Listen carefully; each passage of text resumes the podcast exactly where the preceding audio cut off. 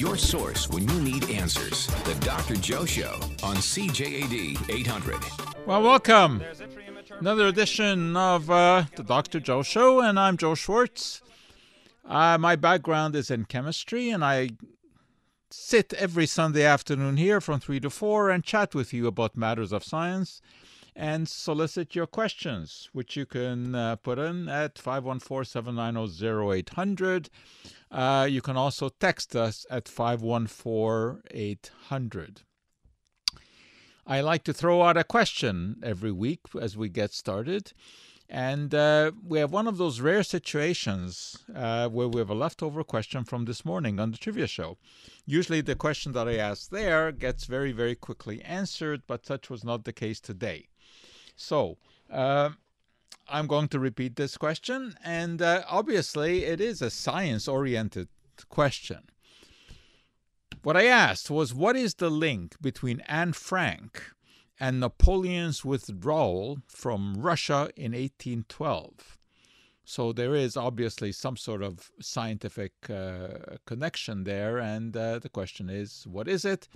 If you know what it is, you give us a call at 514 790 0800. And uh, you can also text your questions and comments to uh, 514 800. Obviously, we're still dealing with the uh, horrific coronavirus situation and people being uh, infected with COVID 19. We had been going down somewhat in Quebec, but over the last few days, we have gone once more over the 100 uh, number on uh, reported new daily infections. Uh, this puts um, somewhat of a cloud over the school opening uh, issue. And uh, this is something that uh, I'll tell you honestly, I, I, don't really know what to say about this. I, uh, as you probably know from uh, you know listening to me over the years, I'm extremely evidence based. I, I go where the data leads, uh, but in this case, I, I, I just don't know, and I'm very reticent to you know comment on situations where I really don't have enough facts on which to base those comments. Uh, there are pros and pluses. There are pros and minuses on each side of of this uh, situation. Uh, obviously, we cannot keep going on without kids going to school. That has all kinds of social uh, implications as well, educational implications. But we also have to be extremely careful about um, increasing the incidence of uh, COVID 19. At first, it was believed that children were less of a vector for the disease. Uh, that now does not seem to be the case. The, uh, most recent data suggests that children uh, are just as likely to transmit COVID 19 as anyone else. Although, what is true is that when they come down with the disease, they may not suffer from it as uh, extensively. The symptoms may be somewhat uh, uh, more moderate. That is, that is true.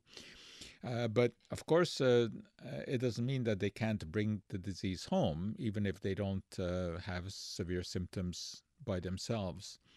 We already have had some cases uh, in the US where schools opened and they had to be shut down because of positive uh, cases. University of North Carolina started uh, normally with in-class uh, courses and they had to rescind that and now they are back to, to online so this is a, an evolving situation, and uh, I mean, as of as of now, uh, schools in Quebec are are opening. It isn't clear that they have taken all the safety measures that can be taken, and obviously there are financial constraints here. Uh, but uh, you know, ventilation is very important. Uh, the more we circulate air, the more dilute any exhaled virus becomes but many schools don't have excellent uh, uh, ventilation systems. And while it is possible for now to open windows and get some cross currents, pretty soon the cold weather is going to put an end to that. In terms of fans, uh, people have asked about this. Well, again, it's not a straightforward answer. Uh, when you have fans, uh, ceiling fans, that probably is not such a great thing because what those do is they push air down. So any virus that may be circulating in the air from uh, exhalations of infected people is just going to get pushed down. What we need to do is, is to move air uh, in such a fashion that fresh air comes in and old air goes out. So putting a fan uh, in order to propel air out the window, that does make sense. Uh, using fans to move air uh, parallel to the ground uh, is different from squishing the air down from, from the ceiling. There's also the issue of the uh, air filters, and here too there are many nuances uh, because. First of all, the air filters or air purifiers, as they're called, uh, generally have a limit on the amount of air that they can process. So they may be needed in each room. And uh, the ones that work best are uh, the ones that are equipped with a HEPA filter as well as an activated carbon uh, filter. And uh, those will take out very small particles uh, down to, to less than 0.3 microns. So we are talking about droplets uh, that are very small. And those are the droplets that harbor the, the coronavirus. I'm not aware of any studies that have shown that using these uh, air purifiers is of um, of any benefit. On the other hand, it would be pretty difficult to mount studies that show that that is um, that is the case. also, a little bit confused these days with the new uh, edict in the United States that people who are asymptomatic do not need to uh, be tested for the virus. This flies in the f- ever we have been told before this advice does come from the CDC, it's very hard to understand, you know, just how this has uh, come about. Uh, I suspect that it's downward pressure from uh, the executive branch of the U.S. government and uh, to uh, number of cases that are discovered, because of course, as as uh, President Trump has often said, if you uh, test, you will find more cases, which obviously is true, uh, but it doesn't mean that if you don't test, those cases do not exist. Uh, testing is very important. That's the only way we're going to uncover the asymptomatic transmitters of this disease. And eventually, we have to have a, a, a good cross sectional profile uh, of the population to know just how many people are out there who are infected and don't know that they are infected. So it is really hard to understand why this exhortation uh, about uh, uh you know not testing asymptomatic people. Uh, testing should be as widespread as possible. And I understand that there are difficulties involved, and uh, particularly in the U.S., they don't have enough equipment, enough facilities to do all all the testing, which I think is the reason for you know the pressure to on CDC, the Centers for Disease Control, to come up with this new uh, new edict. There are some other uh, uh, curiosity in the U.S. Uh, we talked last an extract of oleander, this decorative plant called oleandrin, uh, which was uh, hyped by Mike Lindell, the gentleman who pushes My Pillow on, on TV. He had the ear of Ben Carson, the housing secretary, who then went to Trump, and they had a meeting with with uh, Lindell. And Lindell told them about the, the miraculous effects of um, uh, this new compound, oleandrin. Uh, I think this is a, uh, certainly putting the cart before the horse. There's absolutely no evidence that it has anything of benefit to do with uh, the coronavirus. And although uh, Trump at first said that you know he would eagerly look in into it, uh, we haven't heard anything since about his looking into it, which is a good thing because at least he is not pushing this, was pushing the hydroxychloroquine. Of course, there has been another big development, and that is the development of the convalescent plasma situation in the US. And that is something that I want to spend a bit of time talking to you about. And we will do that after we take a break and check traffic. Life's everyday mystery solved. The Dr. Joe Show on CJAD 800. Okay, let's see if we can solve some mysteries, but I remind you of the question that I asked. what is the link between Anne Frank, who died in Bergen-Belsen concentration camp in 1945, and Napoleon's withdrawal from Russia in 1812? Obviously, there's a scientific connection, or I wouldn't be asking that, that question. All right, but in the meantime, let us go to Debbie. Debbie. Hi, Dr. Joe. Hi. I have a hypothetical question for you. People spit on the sidewalks all the time. I inadvertently walk on it. I come home, I take my shoes off, and you know I answer my phone or whatever, and my cat starts sniffing around my shoes. How possible is it for him to contract COVID nineteen? You know, with this this uh, cursed disease, we can never say impossible about anything, but I would say that that comes pretty close to it. It is extremely unlikely that uh, the cat will uh, contract it. First of all, it's quite unlikely that animals contract it, although you know it's it's, it's not impossible. Uh, but the the chance that you know there's a viable amount of um, virus in that spit that has survived and has made it into your house and in, on, into your cat uh, it's very unlikely. Very unlikely. Okay. Thank yeah. you very much. Okay. I. All right. Let's uh, go to. Is that Sima? Hi, Dr. Joe. How are you? Okay. Uh, I have a question to ask you. Uh, can face masks impact your oxygen intake? No. This is a question that has been often asked during the last couple of weeks with the, you know, the implementation of the face mask uh, laws. Yeah. Uh, and this has been thoroughly investigated. Uh, you know, you can put an oximeter on your finger and, and walk around with the face mask, and it shows no difference at all.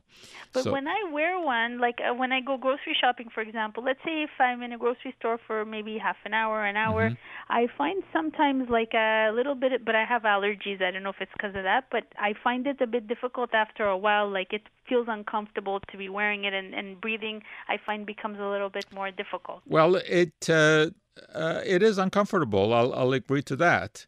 And, uh, you know, it, it, it is harder to take a breath. However, you have to take far few, fewer breaths than you think in order to maintain your oxygen levels. Mm-hmm. So, you know, it may be that you're finding it uncomfortable and harder to breathe, but it doesn't mean that the oxygen level of your blood has gone down. Okay. You're still getting enough oxygen. So okay. this this has been really quite thoroughly uh, investigated. Okay. And uh, I will agree that, you know, uh, obviously we would rather not be walking around all the time with, with a mask. But uh, there's a lot of evidence now that it helps. So we got to give it a shot. No, absolutely, and I think we have to still make an effort for health reasons. Like even though I don't like wearing one, but I know health-wise, it's it it does it's not a perfect thing, but at least it helps to prevent a little bit. You know. yes, and it is a lot. It's a lot less uncomfortable than being on a ventilator. Absolutely, very good point. okay. Thank you. Bye. Uh, let's go to Stephen. Uh, Dr. Joe. Hi. Uh, my question has nothing to do with the COVID 19. Can I? Oh, ask? in the long run, everything has to do with COVID 19. no, this won't. okay. Go ahead. Okay, well, I, I do some Italian cooking. Like I boil pasta and put in the pizza sauce, then cut up pieces of mozzarella cheese. And I find I have to use mozzarella cheese, which is sold in that cube. If I use the round thing for pizza or the kind that is sliced in a delicatessen, it all stays in one space and just get stuck to the spoon when I mix. Could that be because of different ingredients they use to make the cheese stretchy, like people like it for? Well, pizza? there are different there are different kinds of mozzarella. The, the real mozzarella that's used in Italy is uh, made from buffalo milk. Uh, the mozzarella that is is uh, sold here is made from cow's milk, so it's not exactly the same. Although I, I no, no, it, I'm talking about by the same company. There's Saputo cheese in the square block or the rectangle. There's the round one, it's called pizza cheese. There's the kind that they slice out of delicatessen. They're all Saputo, but some slight different ingredients. Maybe they purposely make the one that's for pizza stretchy because it's like yes, that's possible. It's also very likely that they have different moisture content. Uh, some are softer and some are harder. So tell me again, when you're making your sauce, so what is it exactly that you do? Okay, I boil pasta, usually elbow macaroni. Yeah. I put in Gattuso pizza sauce, that's the one I like. Then I cut up pieces of mozzarella cheese, put it in, and they melt. If it's cubes, it all becomes like liquid and mixes around fine. But try using from the round thing or from slices behind a delicatessen counter. Mix it up, it's all stuck to the spoon. Ah, that's an interesting. I'd, I'd have to look at the list of ingredients uh, there, but I suspect that the moisture content has a lot to do with it. And by the way, I'm the only one who tried your question on trivia this morning, and it it my answer was wrong, but I'm spotting something in the encyclopedia that might have something to do with it. What's that? In 1812, Napoleon entered Moscow to have it set on fire by the Russians. Does that have anything to do with your answer? No, no. It has to do with why Napoleon had to withdraw from Russia. What happened to his army? Oh, well, he was going to invade Moscow, but it was set on fire by the Russians. After his retreat, he was defeated by superior forces at Leipzig, and the Allies entered Paris in 1814. Any of that have anything to do with your answer? No. okay, then. Back back to the drawing board. Okay. All right, we'll see if anyone else uh, is able to uh, come up with this. Okay, um, I I really want to tell you about the uh, uh business uh, last last week uh, about the plasma in the United States, but that's going to take me a little bit of time. So we'll run out the clock here for the first half hour answering questions, and after uh, after the news, we'll get back to that. So uh, let me go to Robert. Robert. Yes, sir. Yes, sir. I'm calling about the um, major differences between Lysol spray, which I have, which I'm holding the can in my hand, and 70% isopropyl alcohol and 99% isopropyl alcohol. On the Lysol can, it says it's 58% ethanol, and then a bunch of other letters, which I don't, my high school chemistry doesn't tell me what it is, and then there's dimethyl benzyl ammonium saccharate. Right. How much stronger or weaker is Lysol than 70% isopropyl or 99% isopropyl, which I can buy at the pharmacy? Uh, they're they actually pretty well uh, the same. You you can use either one. The uh, the more the question these days, uh, and this is just a very recent development, is about these quaternary ammonium compounds. Anything that you see on on the uh, li- list there that ends in ammonium something uh, belongs to a family of compounds known as the quats. And uh, although these have been used for years without giving it a second thought, uh, today with COVID, everything is being re examined. And it turns out that some of these have endocrine disrupting properties. Now, whether or not that has any effect on, on, on humans is, is uh, unlikely, but not, not impossible. So uh, I would say that uh, at this point, using the alcohol based ones is, is probably preferable because we know a lot about alcohol and, and uh, that it doesn't really have any harmful effects. Is Lysol spray toxic if it's on your hands? No, it is no. I mean, there's no evidence of that. Uh, the trouble with any spray is that you can always inhale it, and that's not a good idea. Okay, uh, we'll get back to, to some more of your questions and, of course, convalescent plasma, which is an interesting emerging story. And I hope that someone can tell me the link between Anne Frank and Napoleon's withdrawal from Russia in 1812. You're listening to the Dr. Joe Show. We'll be right back. Science you can use. The Dr. Joe Show on CJAD 800. Okay, let's get down to convalescent plasma, which last week uh, President Trump portrayed as a game changer. It is not that, but there is something to it. Uh, plasma is the yellowish liquid portion of the blood in which uh, blood cells are suspended. It contains a large number of molecules, glucose, various electrolytes, hormones, clotting factors, and proteins of all sorts. Now, among those proteins are the antibodies produced by the body's immune system in response to what are known as antigens, the potentially harmful substances like bacteria, fungi, parasites, and, and viruses.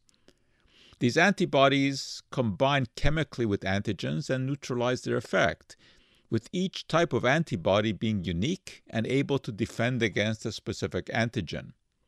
Infection with the SARS CoV 2, the virus responsible for COVID 19, stimulates the formation of antibodies that are specific to this virus. And these antibodies can be found in the plasma even after someone has recovered, which is why transfusion of this convalescent plasma into an ailing patient can conceivably help in recovery. Now, this concept, the concept of using plasma to treat disease, is by no means new. It dates back to the late 19th century when German physiologist Emil von Behring cured animals of diphtheria with what he called antitoxins isolated from the plasma of infected animals. Well, these antitoxins were eventually identified as the proteins we now know as antibodies by Paul Ehrlich, who predicted that one day they could be used as magic bullets in medicine. For his pioneering work, Behring received the first ever Nobel Prize in Physiology and Medicine. That was back in 1901. And Paul Ehrlich was also eventually awarded the prize. That was in 1909. Behring and Ehrlich's work quickly led to the investigation of the use of blood plasma to treat infectious diseases. Some types of pneumonia responded, and complications were reduced when serum, and that's plasma with the clotting factors removed, when that was used instead of instead of plasma, so serum worked better. But the advent of antibiotics and the side effects, such as fever and allergies reactions associated with the serum treatment, uh, this resulted in the abandonment of the antibody therapy. However, not in all cases. In a few cases today, such as post exposure to viral conditions like rabies, measles, hepatitis A and B, and the neutralization of toxins associated with diphtheria, tetanus, and botulism, uh, still uh, are, are, situations where this kind of uh, uh antibody therapy is used. In 1975, interest in antibodies was invigorated. Why? Because George Kohler and Cesar Milstein found a way to produce very specific individual antibodies in the lab when an antigen is introduced into a mouse, so called immune B cells react by producing these antibodies we speak of, and then they bind to the antigen. Well, those B cells can be isolated from the animal's spleen and copied or cloned. The antibodies they produce are specific to the antigen and can be isolated.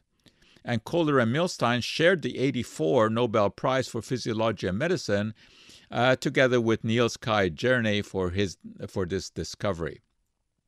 These are called monoclonal antibodies, and they have revolutionized drug therapy because they have an application in many major diseases like cancer, inflammatory and autoimmune conditions, cardiovascular disease, various infections, allergies, and even osteoporosis. As soon as the SARS CoV 2 virus was identified, researchers began to work on monoclonal antibodies that would bind to and neutralize the spike protein. This is the protein the virus uses to bind to a cell and initiate infection. That's what you see in all of these pictures cropping out from the virus. Clinical trials are already underway right now. And Dr. Fauci, who of course is the head of the National Institute of Allergy and Infectious Diseases, thinks that an effective use of these monoclonal antibodies will come before a vaccine. Using these antibodies that bind to the SARS CoV 2 are produced, uh, and if they are shown to be effective, then plasma from patients who have overcome a COVID infection can be useful since it will contain a host of antibodies, including those for the virus in question. And that's why the US has just issued this emergency use authorization for convalescent plasma. This is not the same as FDA approval. That requires extensive safety and efficacy studies, and it allows a product to be generally prescribed. The EUA, this emergency authorization, is a temporary measure that allows for unapproved products to be used in an emergency situation when there are no approved products available. The only criterion is that the FDA must determine that the potential benefits outweigh the risks. In this case, that was based on a trial coordinated by the Mayo Clinic, and it involved over 35,000 hospitalized COVID 19 patients who were transfused at various times after diagnosis with convalescent plasma that had high, medium, or low levels of antibodies. Basically, the trial showed that patients who were transfused three or four days after diagnosis had a lower mortality rate after seven days had passed than patients who did not receive plasma that had been collected from people who had recovered from a COVID 19 infection. This was not a placebo controlled trial, so it isn't clear whether there were other differences in treatment other than with plasma. In support of this emergency use authorization, FDA Commissioner Stephen Hahn reported that mortality had been decreased by 35%, meaning that in every 100 patients treated with convalescent plasma, 35 would be saved. That was the number that was also used by President Trump. It is completely wrong, and Hahn next day admitted this. The 35% came from an analysis of a subgroup of 3,000 patients who had received plasma either with high or low antibody levels. In the high group, 8.9% died after seven days, while 13.7% died in the low group. These numbers differ by 35%. This is termed the relative risk. But the difference in absolute risk, a much more meaningful measure, is 13.7 minus 8.9, which is 4.8. So it isn't 35, but 4.8 lives that would be saved for every 100 patients. This is still significant, but much less than the highly touted and wrong 35%. Convalescent plasma may help some patients, but it is not the breakthrough that was claimed. Monoclonal antibodies may eventually turn out to be Ehrlich's magic bullet against SARS CoV 2. We wait with bated breath, but we wear a mask over that breath. You're listening to the Dr. Joe Show. We'll check traffic and be right back.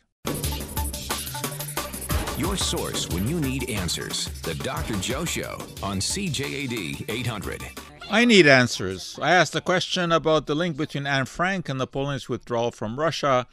Roman has been waiting the longest, so we will give him the first shot. Roman. Yes. I think they, because it was cold and there were lack of food. No. No? No. Okay, we'll go to Victor. Victor. Yes, Dr. Joe. I think I have the answer. I think it is uh, the winter. We've, uh, Napoleon had to withdraw his troops because his uh, troops could not survive, uh, and the Russian, while withdrawing from the place, uh, they followed a scorched earth campaign and they started burning all the things. But why? Why could they not survive? What was the problem? hunger. What? Hunger. No, no, not hunger. Okay, let's let's go to David. David. Yes, hi, Dr. Joe. Hi. Uh, I believe it was typhus. Yes, it was typhus, of course. Uh, Anne Frank died of typhus in Bergen-Belsen uh, concentration camp in 1945, and Napoleon's troops were infested with the disease. And uh, he went to Russia with close to half a million men, and of those, only about 6,000 eventually returned to France. The others died for all kinds of reasons, but the main reason was was typhus. And uh, this is uh, it's a very interesting story, and I want to tell you a little bit about it. So congratulations for that right. Thank you. Okay. Uh, typhus is not the same as typhoid fever. These are two completely different diseases, although both of them are, are bacterial. But anyway, symptoms of typhus include fever, a body rash, and sensitivity to light.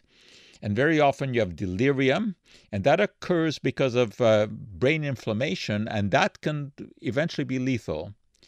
So, although the ancient Greeks described symptoms consistent with typhus, it was in the 16th century that the disease, uh, likely brought back by the Crusaders from the Middle East, was the first time documented in Europe in the 16th century. there was an epidemic in England at the time, and the result of the disease being introduced into the courtroom by prisoners who had been incarcerated in filthy cells. This came to be known as the Black Assizes. Spectators, jurors, and judges had what was called jail fever, another name that entered the lexicon for typhus. Although it was clear that crowded, unhygienic conditions gave rise to the disease, the actual cause was unknown until 1909, when French bacteriologist Charles Nicolle identified body lice as the carriers of the disease.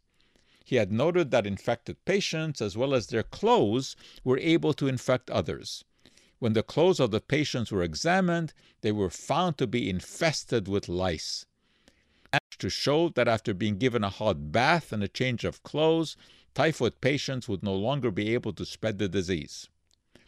This to him suggested an experiment in which he infected a chimpanzee with blood from a typhus patient, retrieved some lice from the animal's body, placed them on a second chimp. Within 10 days, the second chimp came down with typhus. Body lice depend on humans to shelter them and their eggs in their clothing, to warm them with their bodies, and feed them with their blood. So it's not surprising that soldiers and sailors crowded in cold weather wearing lots of clothes with little opportunity for changing, present ideal conditions for the transmission of typhus. Lice will desert feverish or dead human hosts for others, with more satisfactory body temperatures. Nazi concentration camps were a classic example of transmission of typhus. Hundreds of thousands died from the disease, including Anne Frank, who succumbed in Bergen-Belsen camp in 1945. The Germans also used the fear of typhus and the perverse ideology that Jews were carriers of typhus to relocate them in isolated ghettos. The confinement, such as 400,000 people packed into 1.3 square miles in the Warsaw Ghetto under starvation conditions, in fact, did result in an epidemic of typhus. But instead of accelerating as winter approached, the epidemic suddenly declined. This seems to have been due to doctors in the community recommending social distancing and isolation of infected people, monitoring for lice, and washing at least as much as was possible under the terrible conditions the Nazis had set up to promote their propaganda of Jews being vectors for disease. Ending the outbreak actually thwarted that plan. Uh, sadly, the story does not have a good ending. The Nazis eventually used the fear of typhus to eliminate the ghetto and uh, deport the inhabitants uh, to concentration camps. But it's interesting to note now, as we reflect on COVID 19 and the importance of isolation and, and quarantine, that this is actually what was done in the Warsaw Ghetto. Uh, Jewish doctors in the ghetto actually organized an underground university to teach people uh, about uh, hygiene, and, and as much as they could, they, they did attempt quarantine under those dreadful uh, conditions. Anyway, getting back to the lice story, just a year after Nicolle had found the role they played in the transmission of typhus, American pathologist Howard Taylor Ricketts determined that the infective agent was actually a bacterium that first infected lice and then their human hosts.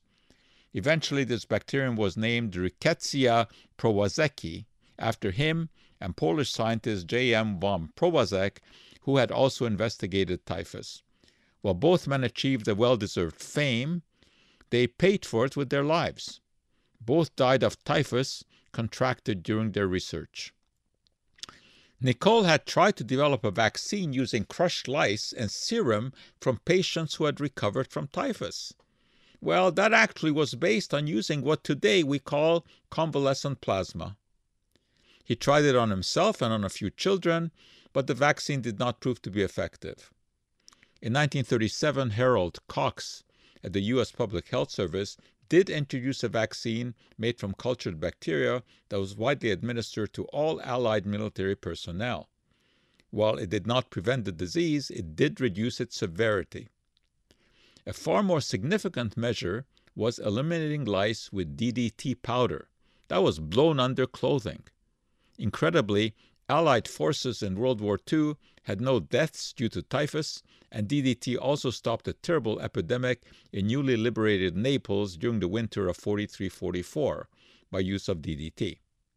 While this chemical was very effective, it was eventually discontinued because of environmental concerns and lice developing resistance. A solution to the typhus problem was finally uh, found in 1947 with the introduction of broad spectrum antibiotics, and these can kill the bacteria.